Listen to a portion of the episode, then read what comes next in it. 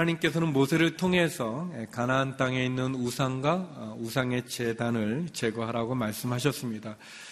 그리고 이스라엘 내부에 있는 거짓 선지자들과 또 잘못 꿈을 꾸며 어, 하나님을 떠나게 만드는 그런 사람들, 또 이단이나 우상을 섬기자고 유혹하는 가족이나 친구들을 제거하라고 말씀하셨습니다. 왜냐하면 우상과 우상의 재단, 거짓 선지자들은 우리로 하여금 하나님을 떠나 파멸로 인도하기 때문에 그렇습니다. 오늘 본문은 채무로 인해서, 빚으로 인해서 고난을 당하는 가난한 사람들에 대한 배려와 또 하나님께서 베푸신 은혜를 기억함으로 어려운 사랑에 놓여 있는 사람들을 도우라는 말씀을 우리에게 전해주고 있습니다. 저는 본문에서 세 가지를 본문에 나오는 세 가지의 명령을 여러분과 함께 나누고 싶습니다. 먼저 첫 번째 명령은 빚을 탕감해 주라는 것입니다. 빚을 탕감해 주어라. 우리 1절에서 3절의 말씀 같이 한번 읽어보겠습니다. 1절에서 3절 말씀입니다. 시작. 매 7년마다 탕감해 주어야 한다. 그 방법은 이렇다. 모든 채권자가 자기 동료 이스라엘 사람에게 꾸어진 빚을 탕감해 주고 그 동료 이스라엘 사람이나 형제에게 독촉하지 말라는 것이다. 빚을 탕감해 주는 여호와의 때가 선포됐기 때문이다. 너희가 이방 사람에게는 빚 독촉을 할 수 있지만 너희 형제가 꾼 빚에 대해서는 탕감해 주어야 한다. 모세는 매 7년이 되는 때, 그러니까 안식년인데 안식년이 될 때마다 어, 빚을 진 사람들의 빚을 탕감해 주라고 말씀하고 계십니다. 어, 이 말씀에 대해서 어, 이 안식년이 되어질 때, 7년 때가 되어질 때 부채를 완전히 탕감해 주라는 그런 말씀으로 이해할 수도 있고 또 안식년에는 빚 독촉을 하지 말라는 면제하라는 그런 견해가 있습니다. 또는 돈을 빌려줄 때 담보로 잡았던 것을 다시 돌려주라는 그런 해석으로 어, 이해할 수도 있습니다.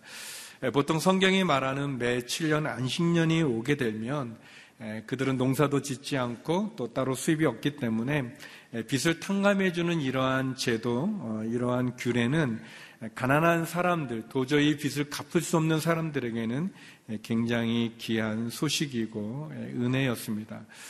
애초에 빚을 어, 줄 때도 이 경제적인 이익을 바라고 주는 것이 아니라 어렵기 때문에 그래서 긍휼을 베풀기 위해서 빌려주었지만 일정한 기간이 지나도 6년이 지나고 7년이 되어도 그 빚을 갚지 못하는 어려운 사람들을 이 빚을 탕감해 주므로 극률과 간용을 베풀라고 하는 하나님의 안식년을 온전히 누릴 수 있는 그러한 의미로 이 법이 있습니다.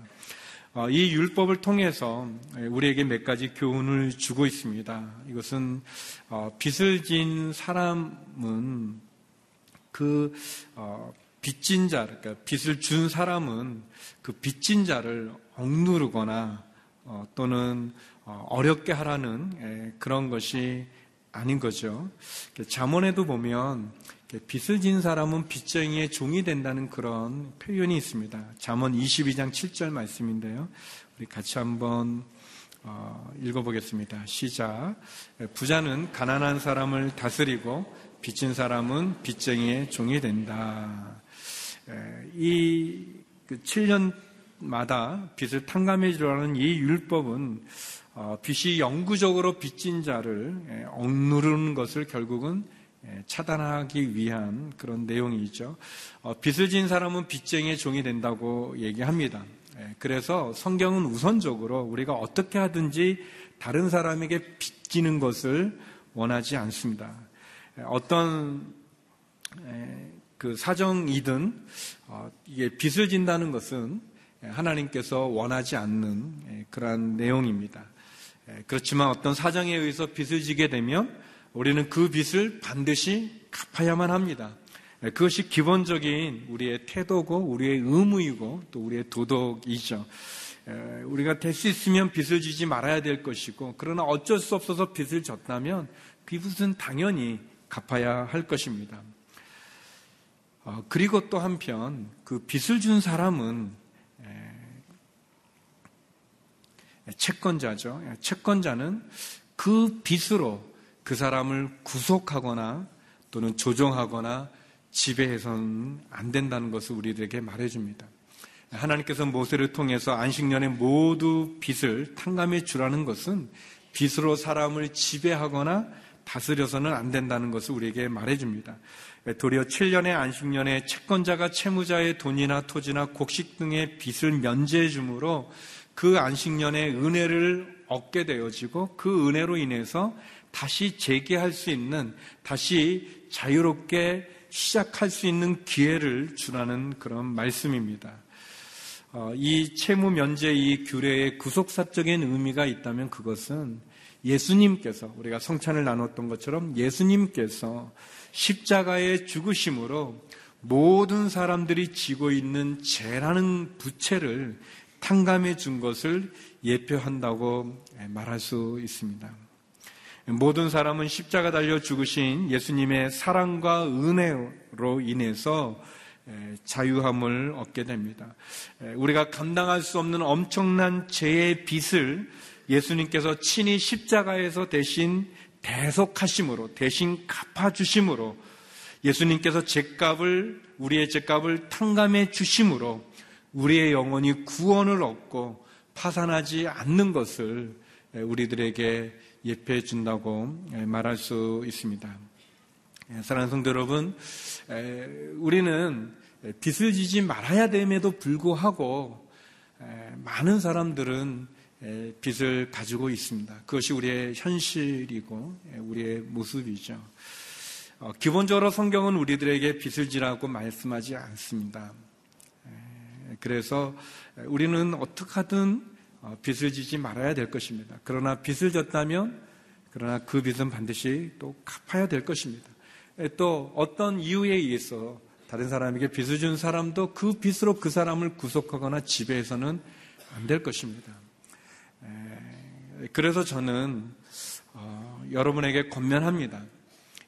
제가 얼바인 온누리교회에 있었을 때 이민교회에서 더 많은 것을 알게 됐는지는 모르지만 성도 간의 긍정적인 거래로 인해서 많은 상처와 많은 어려움이 있는 것을 보았습니다. 해결하기 너무나 힘든 그런 고통이 있고 나중에는 믿음까지 약해지게 되고 관계도 깨어지는 것을 많이 보았습니다. 성도 여러분, 그래서 우리는 성도들 간의 금전 거래를 우리는 하지 않아야 됩니다. 그리고 우리가 누군가를 도와주기 위해서 내가 감당할 만한 그냥 그것을 탕감해줘도 될 만큼의 그러한 부분을 도울 수는 있지만 그러나 그것이 금전적인 거래 관계가 되어져서 서로 상처가 되고 시험에 들고 어려움에 처하는 그런 부분을 우리는 갖지 말아야 될 것입니다. 매 7년마다 빚을 진 사람이 빚을 탕감해 주라고 하는 이 말씀은 우리로 하여금 다시 한번 우리의 어려운 사람들에 대한 긍휼과 자비가 예수 그리스도의 십자가에서 그분이 우리의 죄값을 탕감해 준 것을 기억하면서 우리도 그러한 관계에 온전하기를 권면하고 있습니다. 두 번째, 오늘 본문은 우리들에게 인색한 마음을 갖지 말라고 이야기하십니다. 우리가 어떤 사람을 도울 때 넉넉하게 도우라고 얘기하십니다. 우리 10절, 11절 말씀 같이 한번 읽어보겠습니다. 10절, 11절입니다. 시작. 그에게 넉넉히 주되 내가 그에게 줄 때는 인색한 마음을 갖지 마라. 그러면 이 일로 인해 너희 하나님 여호와께서 너희가 하는 모든 일, 너희 손이 닿는 모든 일에 너희에게 복 주실 것이다. 땅에는 항상 가난한 사람들이 있을 것이다. 내가 너희에게 명령한다. 너희 땅에 있는 너희 형제들 가운데 가난하고 궁핍한 사람들에게 손을 펴 도우라. 땅에는 항상 가난한 사람들이 있을 것이다. 어려운 사람들, 도움을 필요로 하는 사람들이 있다고 이야기합니다. 그리고 하나님은 그런 사람들에게 너희의 손을 펴서 도우라고 이야기하십니다. 가난하고 궁핍한 사람들을 돌아보라는 것이죠. 그리고 그들을 돌아볼 때, 누군가를 도울 때 넉넉하게 하라고 이야기합니다. 인색한 마음을 갖지 말라고 이야기하십니다. 서로 돕고 불쌍히 여기고 용서하는 것, 그것은 하나님께서 원하시는 일이십니다. 하나님께서 우리를 지켜 행하기를 원하시는 하나님의 마음이십니다. 사도 바울은 사도행전 아니, 에베소서 4장 32절에서 이렇게 말씀하셨습니다. 서로 친절하고 인자하며 하나님이 그리스도 안에서 여러분을 용서하신 것처럼 서로 용서하십시오. 하나님은 우리가 서로 친절하기를 원하고 극률이 여기기 원하고 인자한 마음으로 선을 행하기를 원합니다.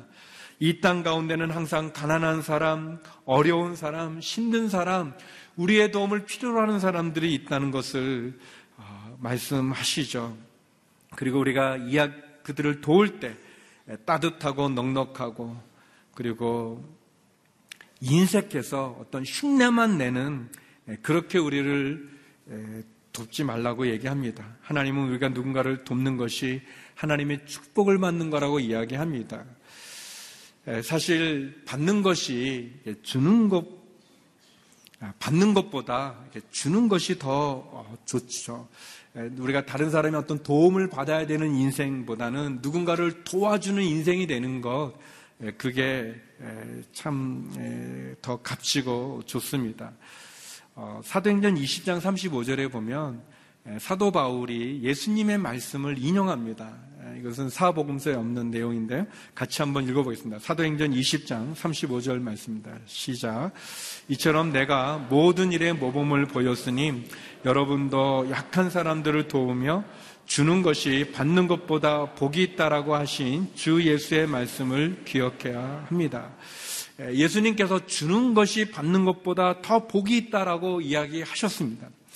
사도 바울이 이렇게 유일하게 또 말씀하고 있는 예수님의 말씀이 있는데 하나님의 말씀에 우리가 순종해서 받기보다 주는 것을 좋아할 때 받는 것보다 주는 것을 순종해서 행할 때 하나님 우리에게 복이 있다라고 이야기해 주시고 어, 계십니다.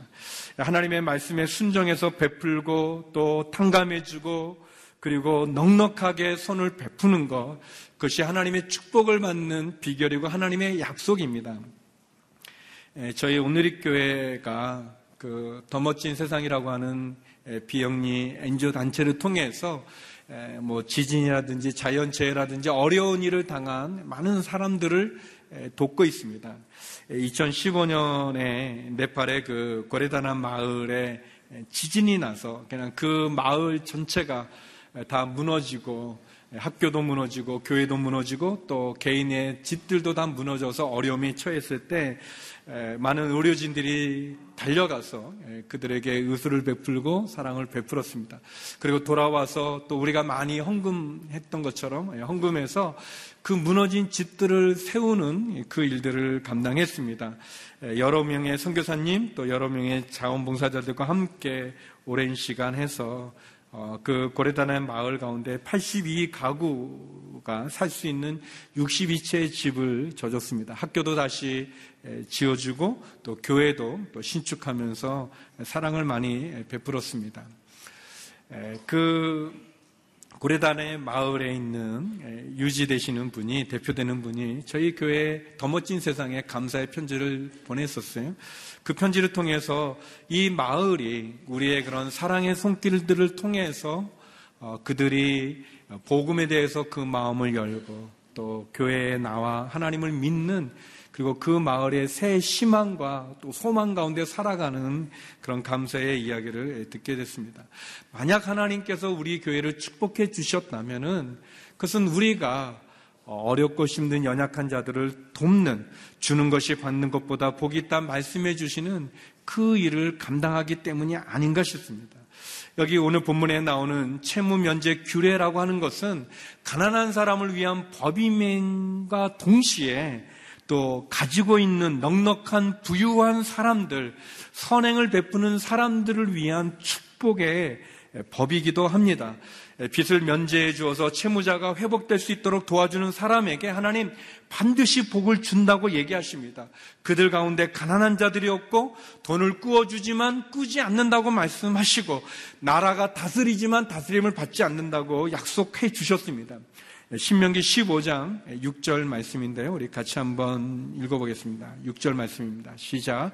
너희 하나님 여호와께서 약속하신 대로 너희를 복 주실 것이니 너희가 많은 민족들에게 빌려주고 꾸지 않을 것이다. 너희는 많은 민족들을 다스릴 것이고 어느 누구도 너희를 다스리지 않을 것이다. 예, 이 법은 어, 가난하고 어려운 자들에게 은혜를 베풀고 사랑을 베풀고 친절을 베푸는 것이 그 가난한 사람에게도 도움이 되어지지만 그것을 베푸는 우리에게도 하나님 축복이 되어진다고 이야기하십니다. 그러면서 말씀하시는 거죠. 인색한 마음으로 하지 마라. 넉넉하게 하라. 가난한 사람은 항상 있을 것인데 너의 도움을 주는 그 손을 펴서 넉넉하게 도라. 그렇게 말씀하고 있습니다. 제가 예전에 북경에 선교사로 있었을 때 저희 우리 온누리교회 장로님들이 참 귀하고 훌륭하세요.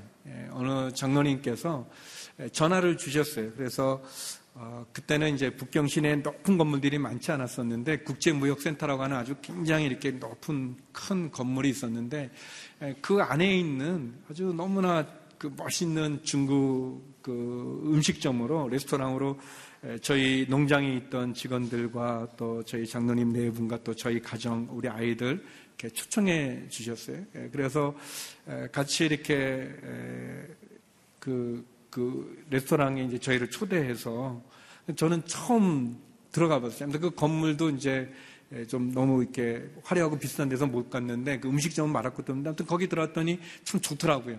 그 더 좋은 거는 마음껏 먹으라고. 가지고 그참 그 좀 고생하다가 이렇게 장로님께서 이렇게 사주시는 그 음식으로 또 이렇게 많이 먹었는데 근데 그 음식도 참 좋았지만 그 장로님의 그 마음이 너무 감사했었습니다.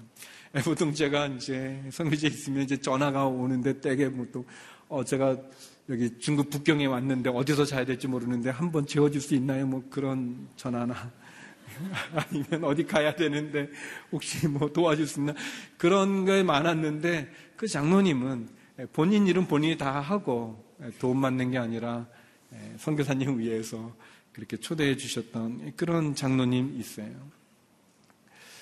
그 따뜻한 마음, 그 베푸시되 넉넉하게 베풀어 주시는 그 마음이 굉장히 인상적이었습니다.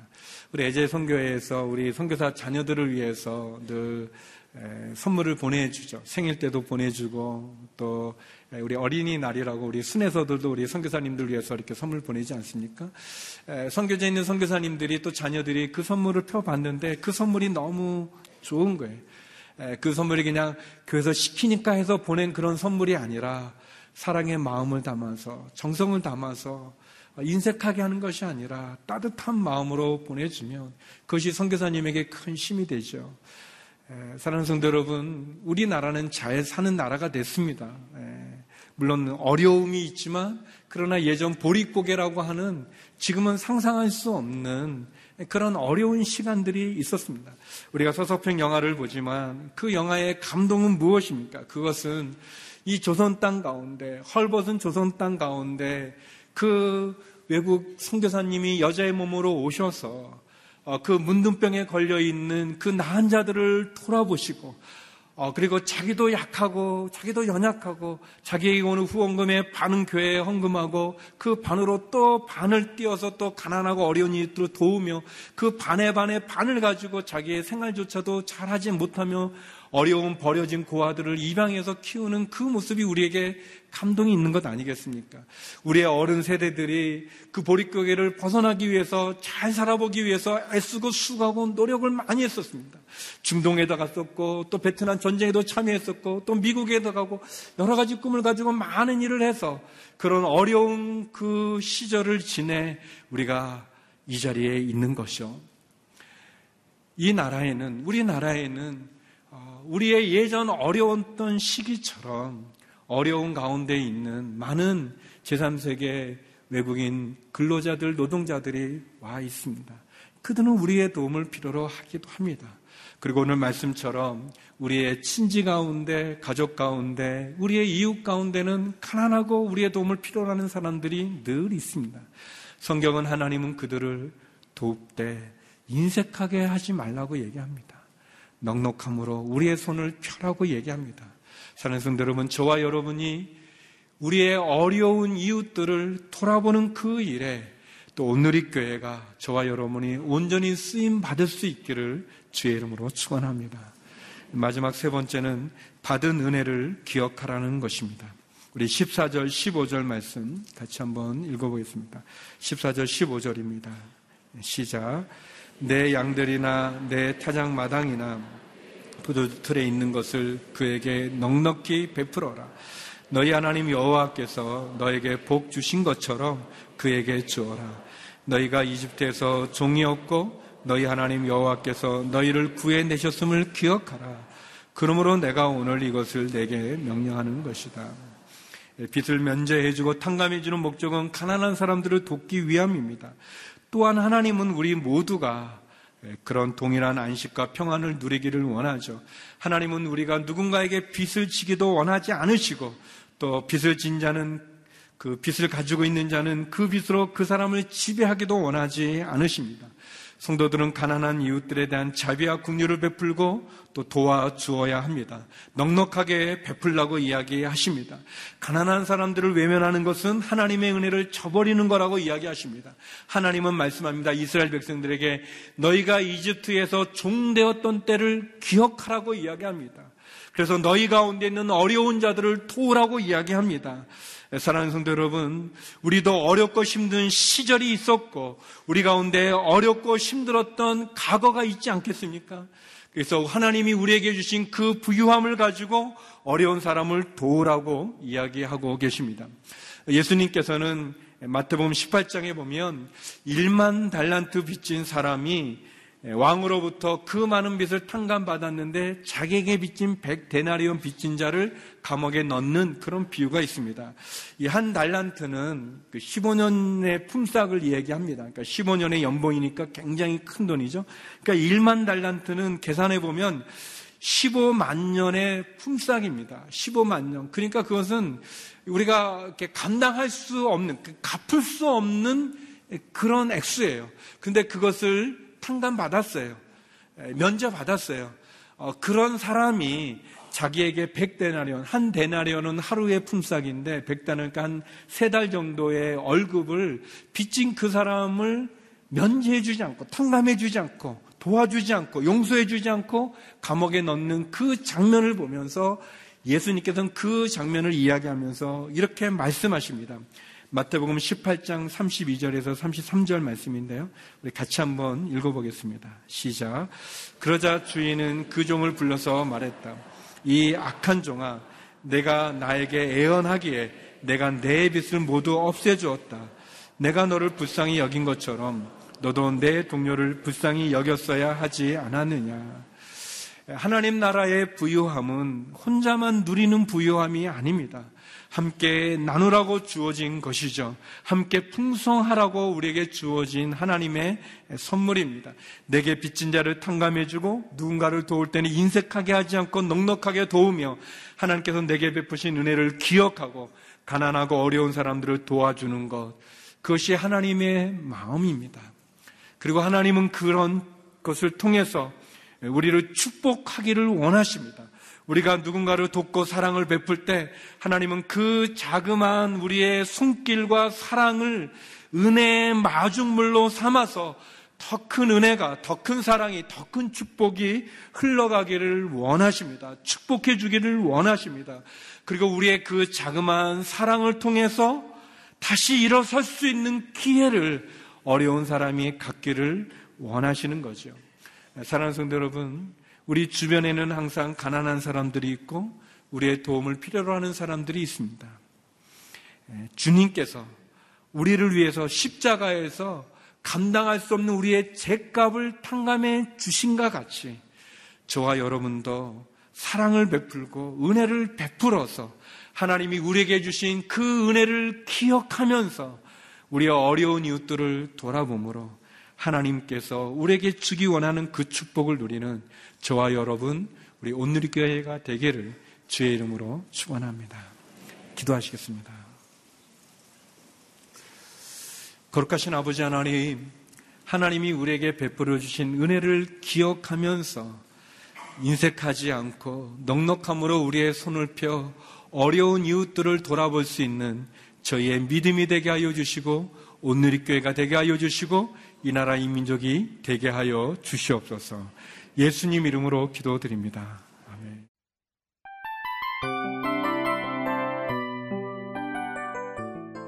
이 프로그램은 청취자 여러분의 소중한 후원으로 제작됩니다.